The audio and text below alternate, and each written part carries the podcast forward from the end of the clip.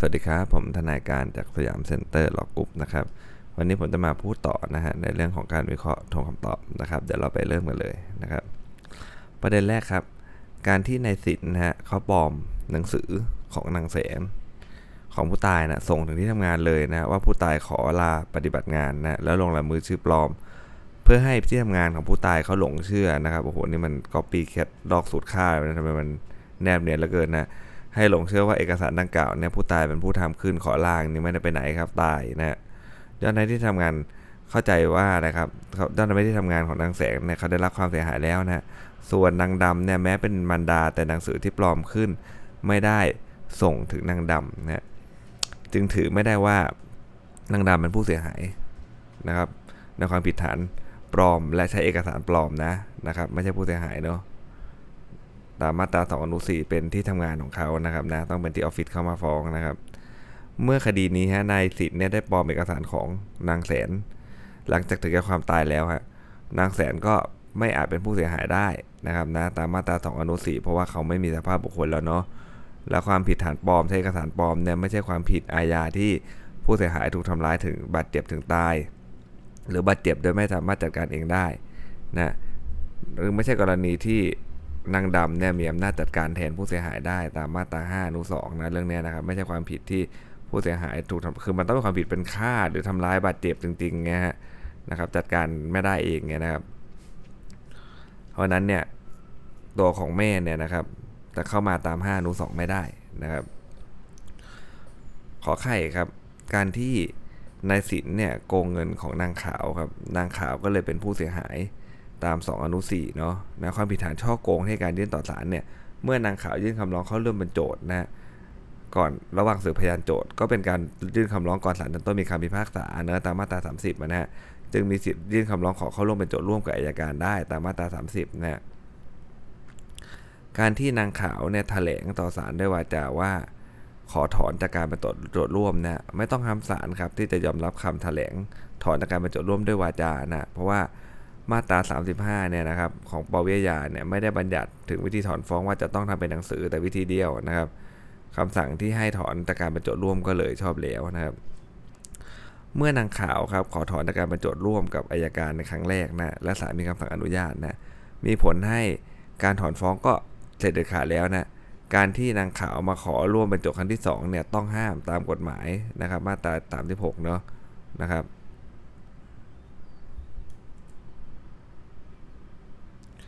คำสั่งที่อนุญาตให้เข้าร่วมเป็นโจทย์กับพนักงานการครั้งที่ 2 ก็เลยไม่ชอบด้วยกฎหมาย มันถอดแล้วถอดเลยตามมาตรา 36นนะครับ แล้วเมื่อนางข่าวเข้าร่วมเป็นโจทย์ไม่ได้นางข่าวก็ไม่เป็นโจทย์ในคดีนี้นะครับ ก็เลยไม่ได้มีสิทธิ์ในการที่จะอุทธรณ์นะครับแค่นั้นเองนะฮะต่อไปครับ คดีนี้ครับเหตุเกิดบนเรือประมง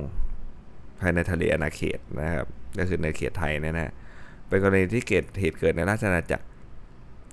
แล้วไม่แน่ว่ากระทำลงท้องที่ใดถูกไหมมันอยู่ในทะเลอะเคว้งไปเคว้งมาไม่รู้ว่าจริง ๆ ตอนนี้ลอยลำอยู่ตรงจังหวัดไหนกันแน่อะไรเงี้ยนะครับ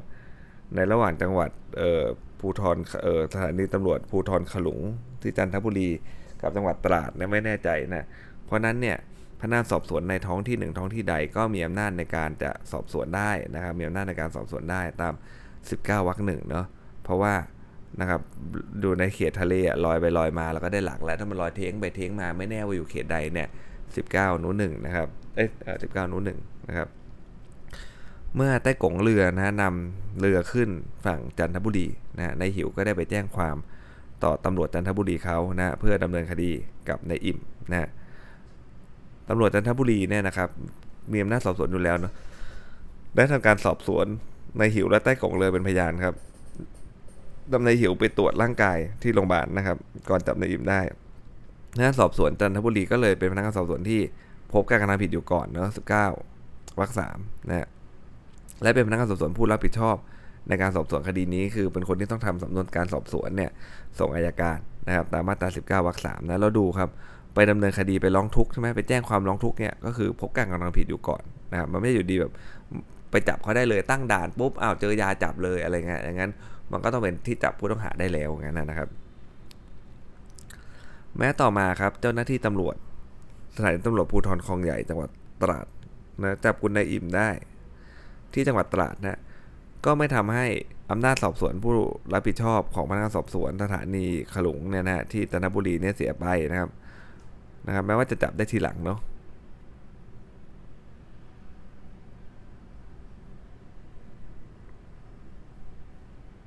เมื่อปรากฏพนักงานสอบสวนนะที่คลองใหญ่จังหวัดตราดเนี่ยไม่ได้เป็นพนักงานสอบสวนผู้รับผิดชอบครับ ดันไปทำการสรุปสำนวนนะครับ แล้วความเห็นควรสั่งฟ้องไปส่งให้อายการดำเนินคดีนะตามมาตรา 140 และ 142 นะรู้เรื่องรู้ตัวผู้กระทำผิดนะจึงถือไม่ได้ว่ามีการสอบสวนในความผิดนั้นโดยชอบนะครับอายการก็เลยไม่มีอำนาจยื่นฟ้องในอิ่มต่อศาลจังหวัดตราดเมื่อพนักงานอายการครับไม่มีอำนาจฟ้องคดีดังกล่าว ในหิวจึงไม่สามารถ ยื่นคำร้อง ขอเป็นโจทย์ร่วมกับอายการได้นะครับเพราะตัวอายการเองก็ยังไม่มีอำนาจฟ้องเลย เพราะว่า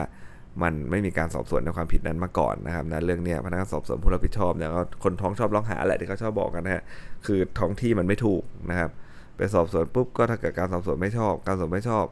นะครับอายการก็ไม่มีอำนาจฟ้องนะฮะพอการไม่มีอำนาจฟ้อง อะไรที่จะทำภายหลังมันก็ไม่ได้ทางนั้นแหละนะจะเข้าเป็นโจทย์ร่วมกับอายการ หรืออะไรก็ไม่ได้นะครับ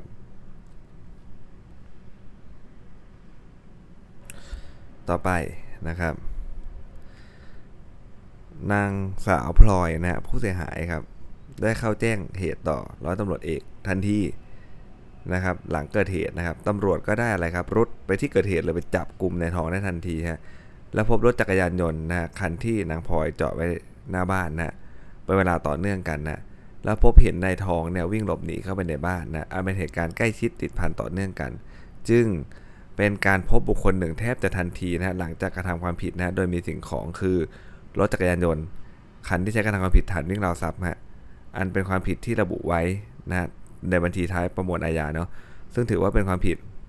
เออท้ายประมวลวิธีพิจารณาความอาญานะจึงถือว่าเป็นความผิดซึ่งหน้านะครับ ตามปวิอาญามาตรา 80วรรคสองตำรวจก็ได้สามารถจับกลุ่มในท้องได้โดยไม่ต้องมีหมายค้นและหมายจับนะตามมาตรา 78 อนุ1 และ7และ92 อนุ 3 ด้วยนะครับ เพราะว่าเขาวิ่งนะเข้าไปหลบหนีในบ้านทันทีเลยนะครับ ในเหตุการณ์มันใกล้ชิดต่อเนื่องกันนะครับ ก็จะเป็นการปรับใช้มาตรา 80วรรคสองอนุ2แล้วก็78 อนุ 1 แล้วก็ 92 อนุ3นะฮะแม้แต่แม้ตำรวจเพชรครับเขาจะ จับได้โดยไม่มีหมายค้นและหมายจับครับ แต่ก็ยังมีหน้าที่จะต้องแจ้งสิทธิ์ก่อนเนาะนะครับ คือจับโดยไม่มีหมายมันหมายมันก็ได้แหละค้นโดยไม่ต้องมีหมายก็ได้แหละ ถ้าเข้าข้อยกเว้นตามกฎหมายถูกไหมฮะแต่เมื่อไหร่ก็ตามที่จับตัวได้ยังไงก็ต้องมีหน้าที่แจ้งนะครับ อันนี้ก็คือหลักเลยนะครับนะจับโดยไม่มีหมายค้นและหมายจับเนี่ย แต่ก็ยังมีหน้าที่ที่จะต้องแจ้งสิทธิ์อยู่นะครับนะมีหน้าที่ที่ยังต้องแจ้งแจ้งสิทธิ์ให้เขาดูว่าเขามีสิทธิ์อะไรบ้างตามกฎหมายเนาะนะครับ การที่ร้อยตำรวจเอกเพชรเนี่ยนะครับไม่แจ้งแก่นายทองก่อนก็เลย ไม่ชอบด้วยกฎหมายนะครับนะไม่ชอบด้วยกฎหมายนะข้อต่อสู้ประเด็นนี้ฝั่งขึ้นนะอย่างไรก็ตามครับ การที่ไม่ได้แจ้งว่าจะต้องถูกจับแล้วไม่ได้แจ้งสิทธิ์เนี่ยก็เป็นเพียงขั้นตอนหนึ่งแยกจากการสอบสวนนี่เป็นการจัดกลุ่มเนาะนะครับไม่มีผลทำให้การสอบสวนมันไม่ชอบด้วยกฎหมายแต่อย่างใดนะครับ การที่ร้อยตำรวจเอกเพชรครับเข้าไปสอบถามเรื่องเงินว่ารู้เห็นเหตุการณ์วิ่งราวทรัพย์หรือไม่ ในเงินกับยอมรับว่าเป็นคนร้ายร่วมกันวิ่งราวทรัพย์นะแล้วก็ได้พาร้อยตำรวจเอกเพชรเนี่ยไปเอากระเป๋าของกลางที่ซุกซ่อนไว้นะ การกระทำโดยสมัครใจของนายเงินเนี่ยเป็นการกระทำแฮชแท็กคือคำนี้นะก่อนที่จะจับกลุ่มนะก่อนจะจับกลุ่มเป็นผู้ต้องหา เมื่อยังไม่ถูกจับกลุ่มฮะร้อยตำรวจเอกเพชรจึงไม่ต้องแจ้งว่าในเงินต้องถูกจับ และไม่ต้องแจ้งสิทธิ์ด้วยนะเพราะฉะนั้นเนี่ยบันทึกการตรวจยึดแล้วก็กระเป๋าสะพายและของกลางแล้วบันทึกคำให้การ ในเงินที่ทำก่อนการจับกลุ่มก็เลยชอบด้วยกฎหมายแล้วนะครับ เพราะตอนนั้นเนี่ยก่อนนะก่อนที่จะเออจับกลุ่มนะครับมันมันก็เลยยังไม่อยู่ในฐานะผู้ต้องหานั่นแหละนะถ้าพูดให้เข้าใจง่ายๆนะครับ ประเด็นต่อไปครับการพิพากษาคดีแพ่งเกี่ยวเนื่องกับคดีอาญานะที่นายไก่เป็นโจทฟ้องนายมดนายช้างให้ร่วมกันรับผิดชดใช้ค่าสินไหมนั้นนะฮะศาลจะต้องถือข้อเท็จจริงตามที่ปรากฏในคดีอาญาถึงที่สุดให้ลงโทษนายมดนะฮะ นะตามมาตรา 46 ครับ แต่ข้อเท็จจริง ในคดีอาญาจะผูกพันคู่ความในคดีแพ่ง ก็เฉพาะผู้ที่เป็นคู่ความในคดีอาญาเท่านั้น ผมเดาเลยเรื่องในจ้างแน่ผมยังไม่ได้อ่านนะนะเดี๋ยวเราไปดูกันต่อนะคดีเนี่ยพนักงานอายการยื่นฟ้องคดีอาญาขอให้ลงโทษในมดฐานประมาทนะฐานประมาททำให้ผู้อื่นถึงความตายฮะ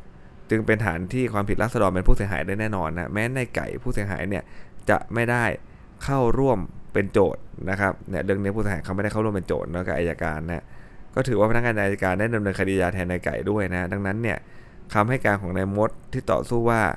นายไก่ไม่ได้เข้าร่วมเป็นโจทย์กับพนักงานอายการในคดีอาญาก็เลยรับฟังไม่ได้นะส่วนนายช้างครับอ่าเห็นไหมนายจ้างหนึ่งด้วยนะนายช้างนายจ้างของนายมดเนี่ยไม่ได้เป็นคู่ความในคดีอาญาด้วย ข้อเท็จจริงในคดีอาญาเนี่ยนะครับย่อมไม่ผูกพันนายช้างในคดีแพ่งนะนะครับเขาไม่ได้ถูกฟ้องด้วยนี่ถูกไหมฮะ เพราะนั้นเรื่องนี้นายจ้างก็เลยสามารถยกข้อต่อสู้ว่านายมดเนี่ยไม่ได้ขับรถโดยประมาทนะฮะและคดีขาดอายุความแล้วเนี่ยคำให้การของนายช้างก็เลยรับฟังได้นะนายมดครับต้องรับผิดชดใช้ค่าเสียมันทดแทนให้แก่นายไก่ในมูลละเมิดนะซึ่งเป็นบทบัญญัติแห่งกฎหมายอันว่าด้วยความรับผิดของบุคคลในทางแพ่งครับ โดยศาลจะกำหนดค่าสินไหมทดแทนให้ตามความเสียหายแต่ไม่เกินคำขอนะ ตามมาตรา 47 นะครับ ส่วนความรับผิดของนายช้างครับเมื่อนายช้างไม่ได้เป็นจำเลยในคดีอาญาสิทธิ์ของนายไก่ผู้เสียหายที่จะฟ้องนายช้างในคดีแพ่งเนี่ยจึงไม่อาจนำกำหนดอายุความทางอาญานะตามวิทยามาตรา 51 วรรคสามมาใช้บังคับได้ เพราะในช้างเนี่ยไม่ใช่ผู้กระทำความผิด หรือผู้ร่วมกระทำความผิดนะอันจะนำกำหนดอายุความทางอาญาที่ยาวกว่ามาใช้ได้นะในช้างไม่ได้เป็นจำเลยด้วยนะครับไม่ได้เป็นในคดีอาญาจะนำ51 วรรคสามมาใช้บังคับไม่ได้นะต้องใช้แพ่งปกติทั่วไปนะ เมื่อนายไก่ได้เคยฟ้องนายช้าง กรณีเดียวเดียวไปแล้วนะกรณีเดียวกันนี้ไปแล้วนะแต่ได้ถอนฟ้อง ภายหลังจึงถือว่านายไก่เนี่ยรู้เรื่องถึงการละเมิด และผู้พึงต้องชดใช้ค่าสินไหมทดแทนตามวันที่ 4 กรกฎานะครับ ปี 49นะซึ่งเป็นวันฟ้องคดีครั้งแรกนะดังนั้นเนี่ยก็คือฟ้องคดีเกี่ยวกับคดีอาญานะครับนะการที่นายไก่ได้ฟ้องคดีแพ่งอีกครั้งนะในวันที่ 4 เมษายน ปี 59 ก็เป็นการล่วงนะฮะกำหนดด้วยความ 1 ปีไปแล้วนะตาม 4 48วรรคหนึ่งผู้ใจร้ายจึงเลยเป็น 49กับ59 เดี๋ยวดูไม่ดีเลยตั้งแต่ไปฟันเป็น 10 ปีนะนะครับ จึงเป็นการล่วงกำหนดด้วยความ 1 ปีตามมาตรา 48วรรคหนึ่งแล้วฮะสิทธิเรียกร้องค่าเสียหาย อันเกิดแต่มูลละเมิดของนายช้างจึงขาดอายุความนะครับนายช้างไม่ต้องรับผิดชดใช้ค่าสินไหมทดแทนให้แก่นายไก่ในกรณีนี้นะครับ ข้อต่อไปครับร้อยตำรวจเอกเก่ง อ้างว่าปฏิบัติหน้าที่จับกลุ่มในโหด คนละตามหมายจับครับอ่าจึงเป็นกรณีที่ความตายเกิดขึ้น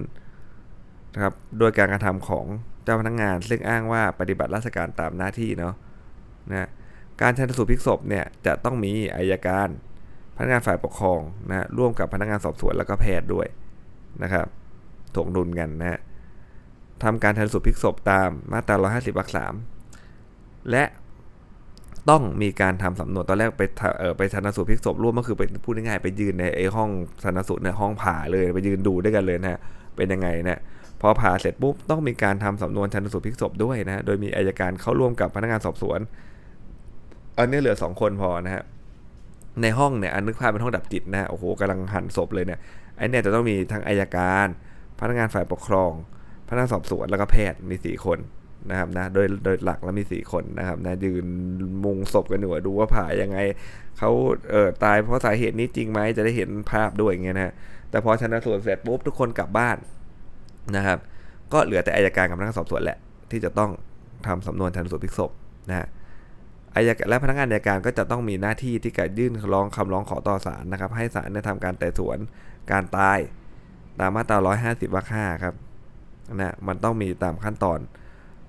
แบบนี้เลยนะครับ ถึงจะเรียกได้ว่าเป็นการสอบสวนที่ได้เป็นการเอ่อชันสูตรพลิกศพนะแล้วก็ทำสำนวนชันสูตรพลิกศพเนี่ยชอบด้วยกฎหมายแล้วนะครับ แต่เรื่องเนี้ยข้อสอบข้อเนี้ยเขาไม่ได้ทำแบบนั้นนะฮะก็เลยกลายเป็นเรื่องไม่ชอบด้วยกฎหมายไปนะครับ การสอบสวนกรณีที่มีความตายเกิดขึ้นโดยการกระทำของเจ้าพนักงานนะซึ่งอ้างว่าปฏิบัติราชการตามหน้าที่นะฮะ ให้พนักสอบสวนเนี่ยแจ้งให้อายการนะเข้าร่วมทำสำนวนสอบสวนเห็นไหมฮะอันนี้เราอย่าจำสับสนนะครับ อันนี้มันคนละสำนวนกันแล้วนะเมื่อกี้มันสำนวนชันสูตรยังไงอายการก็ต้องทำร่วมอยู่แล้วเพราะเขาไปเรื่องตั้งแต่แรกอยู่แล้วถูกไหมฮะก็ต้องทำร่วมกันอยู่แล้วแหละนะฮะเรื่องของสำนวนชันสูตรนะฮะ นะครับแต่เรื่องนี้เป็นเรื่องของสำนวนสอบสวนปกติแล้วนะที่จะส่งฟ้องเนี่ยนะครับไม่เกี่ยวกับศพเท่าไหร่แล้วนะฮะไม่ได้มุ่งเน้นไปทางศพนะไต่สวนเกี่ยวกับเรื่องการตายอะไรเสร็จที่ศาลนั่นคือสำนวนชันสูตรจบไปนะ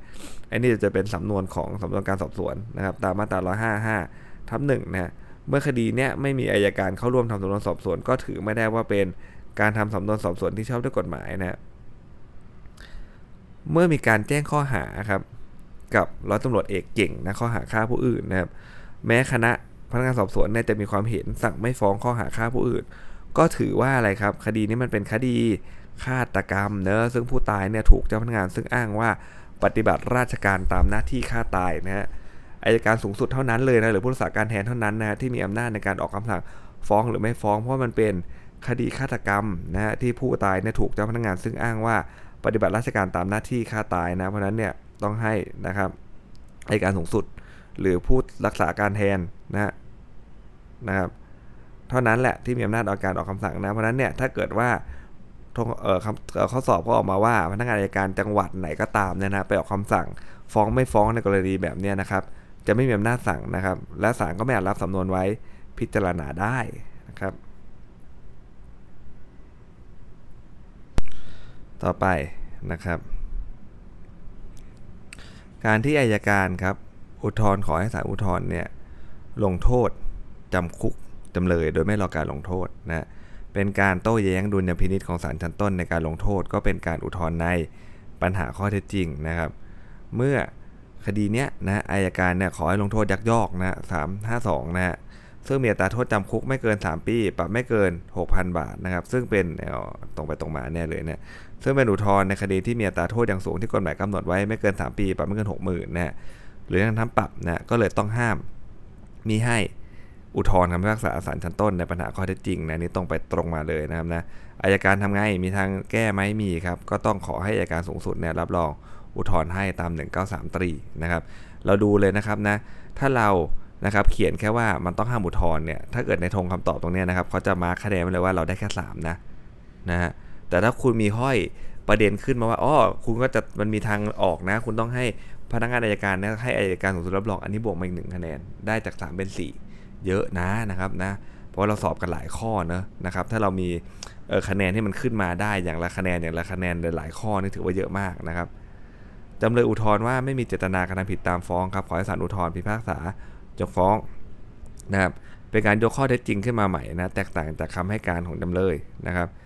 ที่จะที่นำสืบปฏิเสธว่าไม่ได้การถือความตามฟ้องนะครับ และไม่เคยทำสัญญาเช่าซื้อกับผู้เสียหายนะครับรถยนต์คันดังกล่าวเป็นกรรมสิทธิ์ของจำเลยนะข้อได้จริงซึ่งอ้างเนี่ยนะครับนะในชั้นอุทธรณ์เนี่ยจึงเป็นข้อที่ไม่ได้ยกขึ้นว่ากล่าวมาแล้วโดยชอบในชั้นต้นนะฮะต้องห้ามไม่ให้อุทธรณ์นะครับเนี่ยเพื่อจะมายกในชั้นอุทธรณ์นะครับ ว่าไม่มีเจตนาการทำความผิดไม่เคยทำสัญญาเช่าซื้ออะไรก็ว่าไปนะ แต่มันไม่ได้ว่ากล่าวมาในศาลชั้นต้นไงนะ โดยหลักแล้วเราก็รู้แล้วว่า ถ้าไม่ได้กล่าวมาโดยชอบในศาลชั้นต้นเนี่ย มันต้องห้ามไม่อุทธรณ์อยู่แล้ว ถามว่าทำไม ก็มันยังไม่มีสตอรี่อะไรนะ เวลาขึ้นศาลอุทธรณ์มันมาแต่สำนวนถูกไหมฮะ โดยมากนะ โดยมากจะมาแต่สำนวนไม่มีการสืบพยานอะไรเพิ่มเติมและ เป็นการรีวิวนะ เป็นระบบรีวิวเฉยๆนะ มาดูเช็คความถูกต้อง ไม่ได้มาตรวจสอบ ไม่ได้มาสืบพยานอะไรกันใหม่แล้วนะครับ ถ้าคุณไม่ได้สู้กันมาดีคุณยกข้อต่อสู้มาเลย ฝั่งตรงข้ามเขาก็ยังไม่ได้สู้เรื่องนี้ถูกไหมฮะ แล้วมันจะฟังได้ยังไงล่ะนะฮะ มันต้องเป็นข้อต่อสู้ที่มันผ่านการถามค้านถามอะไรมาเรียบร้อยแล้วจากฝั่งตรงข้ามมันถึงสรุปเป็นแฟกต์และขึ้นให้ศาลสูงรีวิวนะฮะไม่ยกข้ออะไรมาก็ไม่รู้ในศาลถูกอีกฝั่งก็ไม่รู้ด้วยอย่างนี้มันก็ต้องเริ่มกระบวนพิจารณาใหม่ตั้งแต่แรกนะฮะมันก็ไม่ได้แล้วถูกไหมฮะในเรื่องนี้นะครับก็จะเป็นข้อที่มันจะยกขึ้นว่ากันมาแล้วโดยชอบนะ โดยหลักมุนโทษมันจะเป็นประมาณว่าชั้นต้นให้การรับสารภาพ หลังก็ลงโทษจำคุกเลยนะเพราะทนายบอกว่าเออรับแล้วปล่อยแน่อะไรไอ้รับแล้วเออรอลงรอลงอาญาแน่กลับบ้านแน่อย่างเงี้ยนะครับ โดยมากจะเป็นนี้นะนะรับปุ๊บไม่ได้กลับบ้านเลยครับกลับคุกนะศาลไม่รอลงอาญาให้นะครับ ทนายหายไปเลยนะครับญาติญาติก็ทำไงดีก็ไปคุยนู่นคุยนี่ มีคนแนะนำทนายคนนี้เก่งนะนะครับ คุยไปคุยมาหาทนายคนหนึ่งนะไปดูสำนวนเฮ้ยไปรับไปรับสารภาพได้ยังไง คดีแบบนี้มันต้องสู้สู้ก็หลุดแน่ มันจะประมาณนี้นะครับมุทันโทนนะเสร็จเรียบร้อยปุ๊บอ้าวแต่รับสารภาพไปแล้วก็เลยจะทำอุทธรณ์นะและทนายคนที่เก่งกาจนั้นก็อะไรฮะไปพีมูทธรณ์ยกข้อต่อสู้อะไรมาเยอะแยะเลยนะ แต่หารู้ไหมว่าชั้นต้นเขารับสารภาพไว้นี่ นะฮะมันก็ไม่มีข้อมูลเหล่านี้สู่ศาลชั้นต้น มันก็ติดตรงนี้อีกไม่ได้เป็นข้อที่ยกขึ้นว่ากันโดยชอบ มาแล้วในศาลชั้นต้น มาหยิบยกในชั้นอุทธรณ์ชั้นศาลสูงเนี่ยมันทำไม่ได้นะครับนะตามวิแพ่งมาตรา 225 เลยถ้าเป็นอาญาก็ประกอบตามมาตราวิอาญามาตรา 15 ไปด้วยนะครับอย่าลืมนะครับตรงนี้นะเมื่อไม่มีการอุทธรณ์ครับเนื้อหาในคำพิพากษาเนื่องจากอายการโจทย์เนี่ยไม่ได้อุทธรณ์นะฮะแล้วอุทธรณ์ของจำเลยก็ต้องห้ามด้วยนะครับตามมาตรา 225 นะ ประประกอบกับมาตรา 15 ของวิอาญานะจำเลยจึงอุทธรณ์คำสั่งศาลชั้นต้นที่ยกคำร้องขอระบุพยานเพิ่มเติม ซึ่งเป็นคำสั่งระหว่างพิจารณาไม่ได้นะครับ ต้องห้ามนะครับตามประมวลกฎหมายวิอาญามาตรา 196 นะครับ ต่อไปนะครับ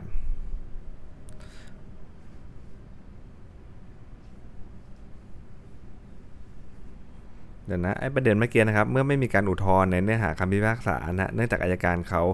ไม่ได้อุทธรณ์ด้วยนะฮะแล้วก็อุทธรณ์ของจำเลยต้องห้ามนะครับ เพราะว่าเป็นอุทธรณ์ที่อะไรฮะไม่ได้ว่ากันมาแล้วโดยชอบในศาลชั้นต้นนะและอายการก็ไม่ได้อุทธรณ์ไปด้วยนะครับนะจำเลยจึงอุทธรณ์คำสั่งยกศาลชั้นต้นที่ยกคำร้องขอระบุพยานเพิ่มเติม ซึ่งเป็นคำสั่งระหว่างพิจารณาไม่ได้นะครับ ต้องห้ามตาม196 เพราะว่า ไอ้คำร้องพวกนี้มันจะขึ้นไปทำไมถูกไหมไอ้ไอ้การอุทธรณ์พวกนี้ถ้าเกิดว่าการอุทธรณ์ในเนื้อคำพิพากษามันไม่ได้ขึ้นไปด้วยเพราะฉะนั้นท้ายสุดมันก็ไม่ได้เปลี่ยนอะไรนี่ถูกไหมฮะเรื่องเนี้ยนะอุทธรณ์ในเรื่องเกี่ยวกับโทษจำเลยไม่ได้อยู่แล้วนะครับ เกี่ยวกับเนื้อคดีหลักไม่ได้อยู่แล้ว แล้วจะมาอุทธรณ์คำร้องขอดูพยานเพิ่มเติมเข้าไปทำไมเนื่องจากคดีผลมันก็ไม่ได้เปลี่ยนอยู่แล้วนะ หนึ่งเก้าหกเขาก็เลยบอกว่าอะไรครับ มันต้องขึ้นไปพร้อมกันนะ อุทธรณ์เนื้อคดีว่าคุณไม่ผิดอะไรยังไงเนี่ยนะครับ ไปพร้อมกับอุทธรณ์ของคำสั่งระหว่างพิจารณา มันต้องไปพร้อมกัน มันจะอุทธรณ์เฉพาะคำสั่งระหว่างพิจารณาโดยที่ไม่โดยที่ไม่อุทธรณ์ตัวเนื้อคดีไม่ได้นะครับ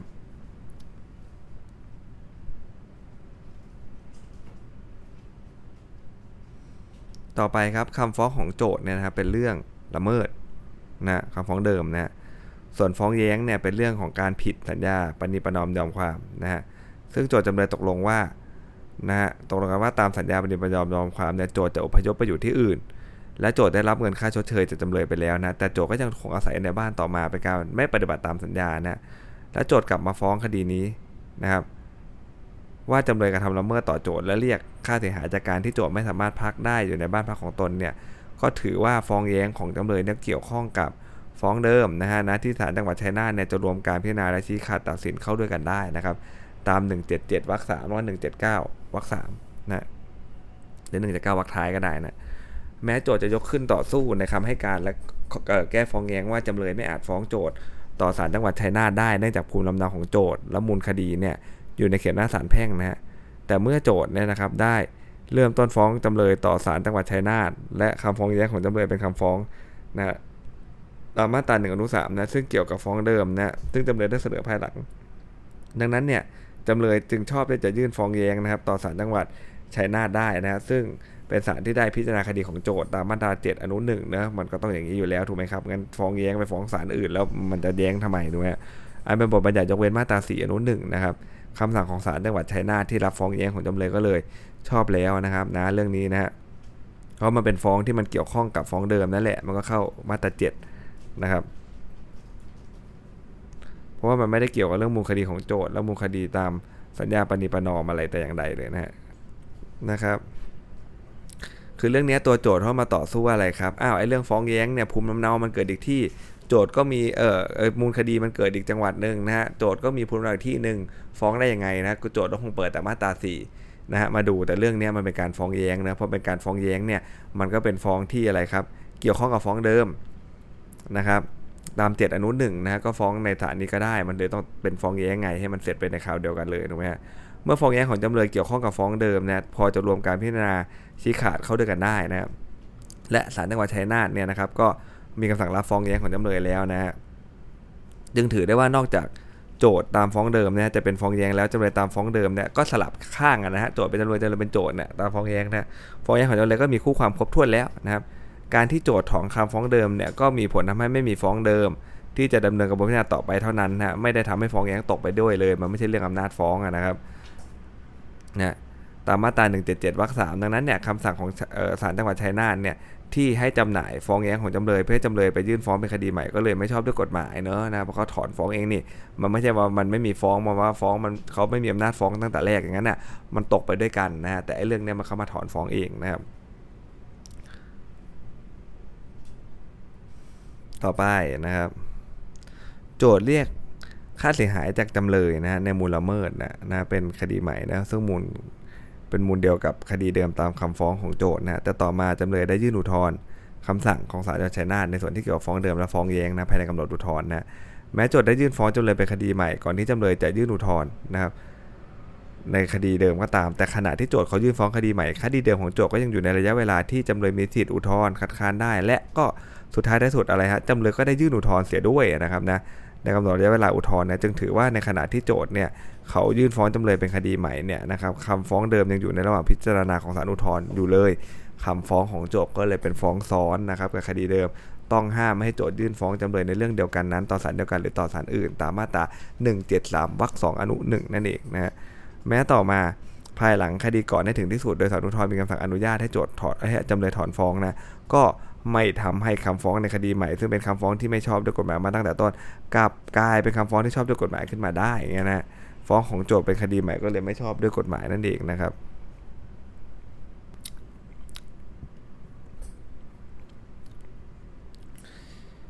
ข้อต่อไปนะฮะนายเอกครับไม่ได้ฟ้องนายแดงผู้กระทำผิด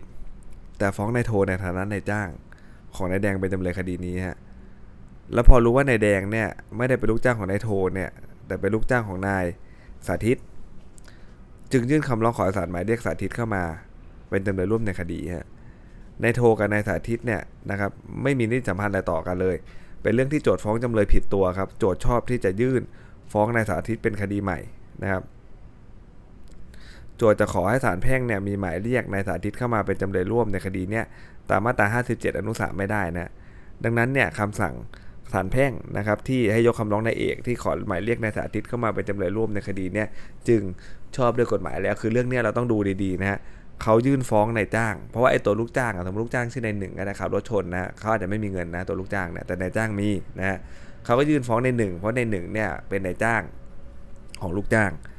ปรากฏว่าอะไรครับเขาก็มาต่อสู้ว่าเฮ้ยในหนึ่งไม่ได้เป็นลูกจ้างผมในหนึ่งมันเป็นลูกจ้างของนายสองนะครับอ้าวอย่างนี้ฝั่งโจทย์ทำไงครับ ก็เลยยื่นคำร้องขอให้ศาลเนี่ยนะครับหมายเรียกนายสองเข้ามาในคดีนะใช้สิทธิ์ตาร้องสอดตามมาตรา 57 อนุ 3 เลยนะเรื่องเนี้ยศาลก็เลยคำสั่งยกคำร้องนะฮะเขาก็ถามว่าเออศาลยกคำร้องเนี่ยคำสั่งศาลชอบด้วยกฎหมายไหมนะครับเขาบอกเรื่องนี้เป็นกรณีที่โจทย์เขาฟ้องจำเลยผิดตัวไปเลย ผิดคนไปเลยนะต้องยื่นฟ้องเป็นคดีใหม่นะจะขอให้ศาลเนี่ยออกหมายเรียก เข้ามาเป็นจำเลยร่วมตาม5จา57 อนุ 3 ไม่ได้นะเพราะนั้นเนี่ยที่ศาลยกคำร้องก็ชอบแล้วนะครับ ประเด็นข้อไข่ครับเดิมฮะนายเอกเนี่ยเป็นโจทก์ฟ้องนายสาธิตเป็นจำเลยนะเรียกค่าเสียหายฐานละเมิดเนื่องจากว่านายแดงลูกจ้างของนายสาธิตเนี่ยได้ขับรถแทรกเตอร์นายสาธิตในทางการที่จ้างไปบุกรุกที่ดินแล้วก็ว่าไปนะ แต่การที่นายเอกมายื่น ขอแก้ไขเพิ่มเติมจำนวนทุนทรัพย์ อันเนื่องมาจากว่านายแดงลูกจ้างเนี่ยได้ขับรถแทรกเตอร์ของนายสาธิตเนี่ยบุกรุกเข้าไปทางทิศใต้อีกด้วยเจ็ดแสนบาทนะจึงเป็นกรณีที่ตั้งทุนทรัพย์ขึ้นมาใหม่นะครับนะเนี่ยตั้งทุนทรัพย์ขึ้นมาใหม่ นะอันเป็นทุนทรัพย์นอกที่พิพาทและนอกคำฟ้องเดิมเนี่ยไม่ใช่การขอแก้ไขเพิ่มเติมจำนวนทุนทรัพย์ที่พิพาทในฟ้องเดิมตามมาตรา 179 อนุ1นะดังนั้นเนี่ยคำสั่งของศาลแพ่งที่อนุญาต ให้แก้ฟ้องก็เลยไม่ชอบด้วยกฎหมายนะเรื่องนี้มันด้านทิศเหนือเนาะเสียหาย 5 0 0 0 0นแล้วก็มาแก้ไขเพิ่มเติมจำนวนทุนทรัพย์ บอกว่าเฮ้ยไอ้ลูกจ้างเนี่ยได้ขับรถแทรกเตอร์นะบุกลุกเข้าไปทางด้านทิศใต้อีกด้วย เสียหายอีก 7 0 0 0 0 0 บาทนะครับแบบเนี้ย เราต้องตอบว่าเป็นทุนทรัพย์นอกที่พิพาทนะครับ ประเด็นคอควายนะฮะคดีที่นายเอกครับเป็นโจทย์ฟ้องนายสาธิตเป็นจำเลยนะต่อมานายสาธิตเนี่ยเขาถึงแก่ความตาย ในระหว่างการพิจารณานะของศาลแพ่งนะก็เลยมีคำสั่งอนุญาตให้นายจัตวาทายาทโดยธรรมเข้ามาตามมาตรา 42 เนาะนายจัตวาเนี่ยเข้ามาเป็นคู่ความแทนที่เฉยๆนะไม่ใช่ตัวจำเลยครับมีหน้าที่เพียงดำเนิน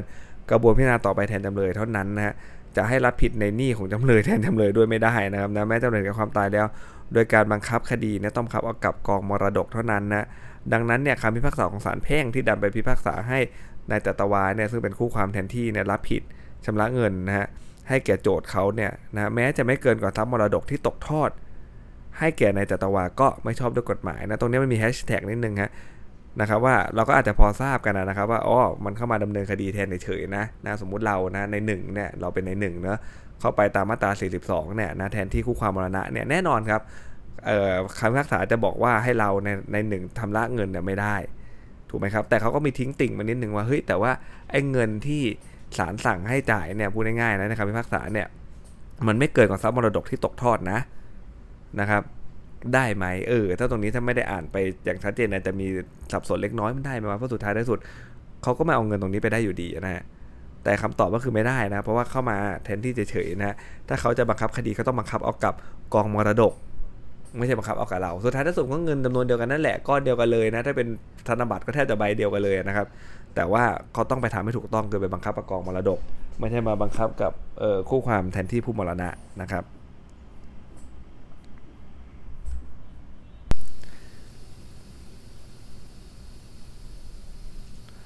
ข้อต่อไปนะครับ การที่โจทย์ครับยื่นคำร้องฉบับแรกนะฮะขอต่อศาลชั้นต้น คุ้มครองประโยชน์ในระหว่างพิจารณาและศาลชั้นต้นมีคำสั่งให้รอการไต่สวนไว้ก่อนนะครับ จะสั่งและจะสั่งหลังจากที่มีคำสั่งคำร้องขอแก้ไขคำฟ้องแล้วนะคำสั่งดังกล่าวเนี่ยไม่ใช่คำร้องขอยกคำขอคุ้มครองประโยชน์ในระหว่างพิจารณาของโจทย์นะครับจึงเป็นคำสั่งระหว่างพิจารณาเพราะยังไม่ได้ยกเลยนะแค่บอกให้รอก่อนนะครับนะ ซึ่งต่อมาโจทย์ได้ยื่นคำร้องฉบับที่ 2 ต่อศาลชั้นต้น ขอให้ทำการไต่สวนคำร้องฉบับแรก และศาลชั้นต้น มีคำสั่งว่ายังไม่มีเหตุจะเปลี่ยนแปลงคำสั่งเดิมเนี่ยการยกคำร้องของโจทย์ซึ่งเป็นการยกคำร้องฉบับที่ 2 นั้นก็ยังเป็นเพียงคำสั่งยืนยันนะตามคำสั่งเดิมนะที่รอการไต่สวนฉบับแรกของโจทย์ไว้ก่อนเท่านั้นครับไม่ได้มีผลเป็นการยกคำร้องฉบับแรกที่ขอคุ้มครองประโยชน์ในระหว่างพิจารณาเลยนะคำสั่งของศาลชั้นต้นที่บอกว่าไม่มีเหตุเปลี่ยนแปลงคำสั่งเดิมนะครับ ให้ยกคำร้องขอของโจทจะเป็นคำสั่งระหว่างพิจารณาเพราะเป็นคำสั่งก่อนที่ศาลชั้นต้นเนี่ยนะครับมีคำพิพากษาหรือคำสั่งชี้ขาดตัดสินคดี และคำสั่งของศาลเช่นว่านี้ไม่ได้ทำให้คดีดังกล่าวเสร็จสิ้นจากศาลครับอีกทั้งเนี่ยคำสั่งดังกล่าวก็ยังไม่ใช่คำสั่งอย่างใดอย่างหนึ่ง ตามที่ระบุไว้ในปวิแพ่งมาตรา 227 228 นะจึงต้องห้ามนะครับไม่ให้โจทย์เนี่ยอุทธรณ์คำสั่งดังกล่าวในระหว่างพิจารณาก็พูดง่ายเขาให้รอก่อนเขายังไม่ยกนะครับนะโจทย์จึงไม่มีสิทธิ์นะครับที่จะ อุทธรณ์คำสั่งของศาลชั้นต้น ที่ให้ยกคำร้องฉบับที่ 2 ของโจทย์ได้ทันทีตามมาตรา 228 นะครับคำฟ้องโจทย์และคำให้การจำเลยครับ โต้เถียงกันนะว่า โจทย์หรือจำเลยเนี่ยเป็นผู้มีสิทธิครอบครอง ที่ดินพิพาทซึ่งเป็นสาธารณประโยชน์นะจึงเป็นคดีที่จำเลยเนี่ยไม่ได้กล่าวแก้ด้วยกรรมสิทธิ์นะเป็นคดีฟ้องขอให้เปิดป้วงทุกนะอันไม่อาจจะคำนวณเป็นราคาเงินได้นะครับ แล้วก็เป็นคดีฟ้องขับไล่บุคคลใดๆออกจากอสังหาริมทรัพย์ เมื่อศาลชั้นต้นพิพากษาให้ขับไล่จำเลยออกจากที่ดินพิพาทครับ และจำเลยเนี่ยชำระค่าเสียหายเดือนละ 4,000กระโจทนะและโจทย์เองก็ไม่ได้อุทธรณ์ข้อเท็จจริงที่ว่าที่ดินพิพาทเนี่ยอาจให้เช่าได้ ในขณะยื่นฟ้องไม่เกิน 4,000 บาท ก็เลยยุติไปตามคำพิพากษาของศาลชั้นต้นนะการที่จำเลยเนี่ยอุทธรณ์ว่าตนเนี่ยนะครับเป็นผู้มีสิทธิครอบครองที่ดินพิพาทเนี่ยเป็นการโต้เถียงดุลพินิษในการรับฟังพยานหลักฐานของศาลชั้นต้น จึงเป็นการอุทธรณ์ในข้อเท็จจริงครับเมื่อมันปรากฏว่ามีผู้พิพากษานะที่นั่งพิจารณาคดีในศาลชั้นต้นทำความเห็นแย้งไว้ หรือว่าได้รับรองนะว่ามีเหตุอันควรอุทธรณ์ได้เนี่ยหรือจำเลยได้รับอนุญาตอุทธรณ์เป็นหนังสือจากอธิบดีผู้พิพากษาศาลชั้นต้น หรืออธิบดีผู้พิพากษาภาคอันนี้แทบจะเอาตัวบทมาแปะเลยนะอุทธรณ์ของจำเลยในส่วนคดีที่โจทก์ฟ้องขับไล่จำเลยจึงต้องห้ามนะมีให้จำเลยเนี่ยอุทธรณ์นะครับในข้อเท็จจริงตาม 224วรรคหนึ่งและวรรคสองนะดังนั้นคำสั่งศาลชั้นต้นที่ไม่รับอุทธรณ์ของจำเลยที่อุทธรณ์คัดค้านประเด็นฟ้องขับไล่ก็เลย ชอบโดยกฎหมายแล้วนะครับ ฟ้องโจทย์ในส่วนที่เรียกค่าเสียหายจากจำเลยเป็นคดีมีทุนทรัพย์อีกส่วนหนึ่งแต่แยกต่างหากนะจากคดีที่โจทย์ฟ้องขับไล่จำเลยเนี่ยเมื่อคดีนี้ศาลชั้นต้นได้พิพากษาให้จำเลยชำระค่าเสียหายจำนวน 60,000 บาท ให้แก่โจทย์นะคดีนี้ก็เลยมีจำนวนทุนทรัพย์ที่พิพาทกันในชั้นอุทธรณ์เนี่ยเกินกว่า 50,000 บาทนะการที่จำเลยอุทธรณ์ว่าโจทย์ในคดีเนี่ยไม่ได้รับความเสียหายแต่อย่างใดจำเลยจึงไม่ต้องจ่ายเงินคืนเลย 60,000 บาท ก็เท่ากับมันก็เต็มเม็ดเต็มหน่วยเลยถูกไหมฮะแม้เป็นการโต้เถียงในดุลพินิจในการรับฟังหลักฐาน ของศาลชั้นต้น อันเป็นการอุทธรณ์ในข้อเท็จจริงนะก็ไม่ต้องห้ามให้อุทธรณ์ในข้อเท็จจริงนะตามมาตรา 224วรรคหนึ่งเพราะว่าทุนทรัพย์ในชั้นอุทธรณ์เกิน 50,000 บาทนะครับคำสั่งศาลชั้นต้นที่ไม่รับอุทธรณ์ของจำเลยที่อุทธรณ์คัดค้านในประเด็นค่าเสียหายนะในเรื่องคือประเด็นค่าเสียหายนะครับจึงไม่ชอบด้วยกฎหมายนะครับประเด็นสุดท้ายเป็นคอควายนะกรณีจำเลยอุทธรณ์คำสั่งศาลชั้นต้นที่ไม่อนุญาตให้ขยายระยะเวลาการวางเงินค่าธรรมเนียมศาลชั้นอุทธรณ์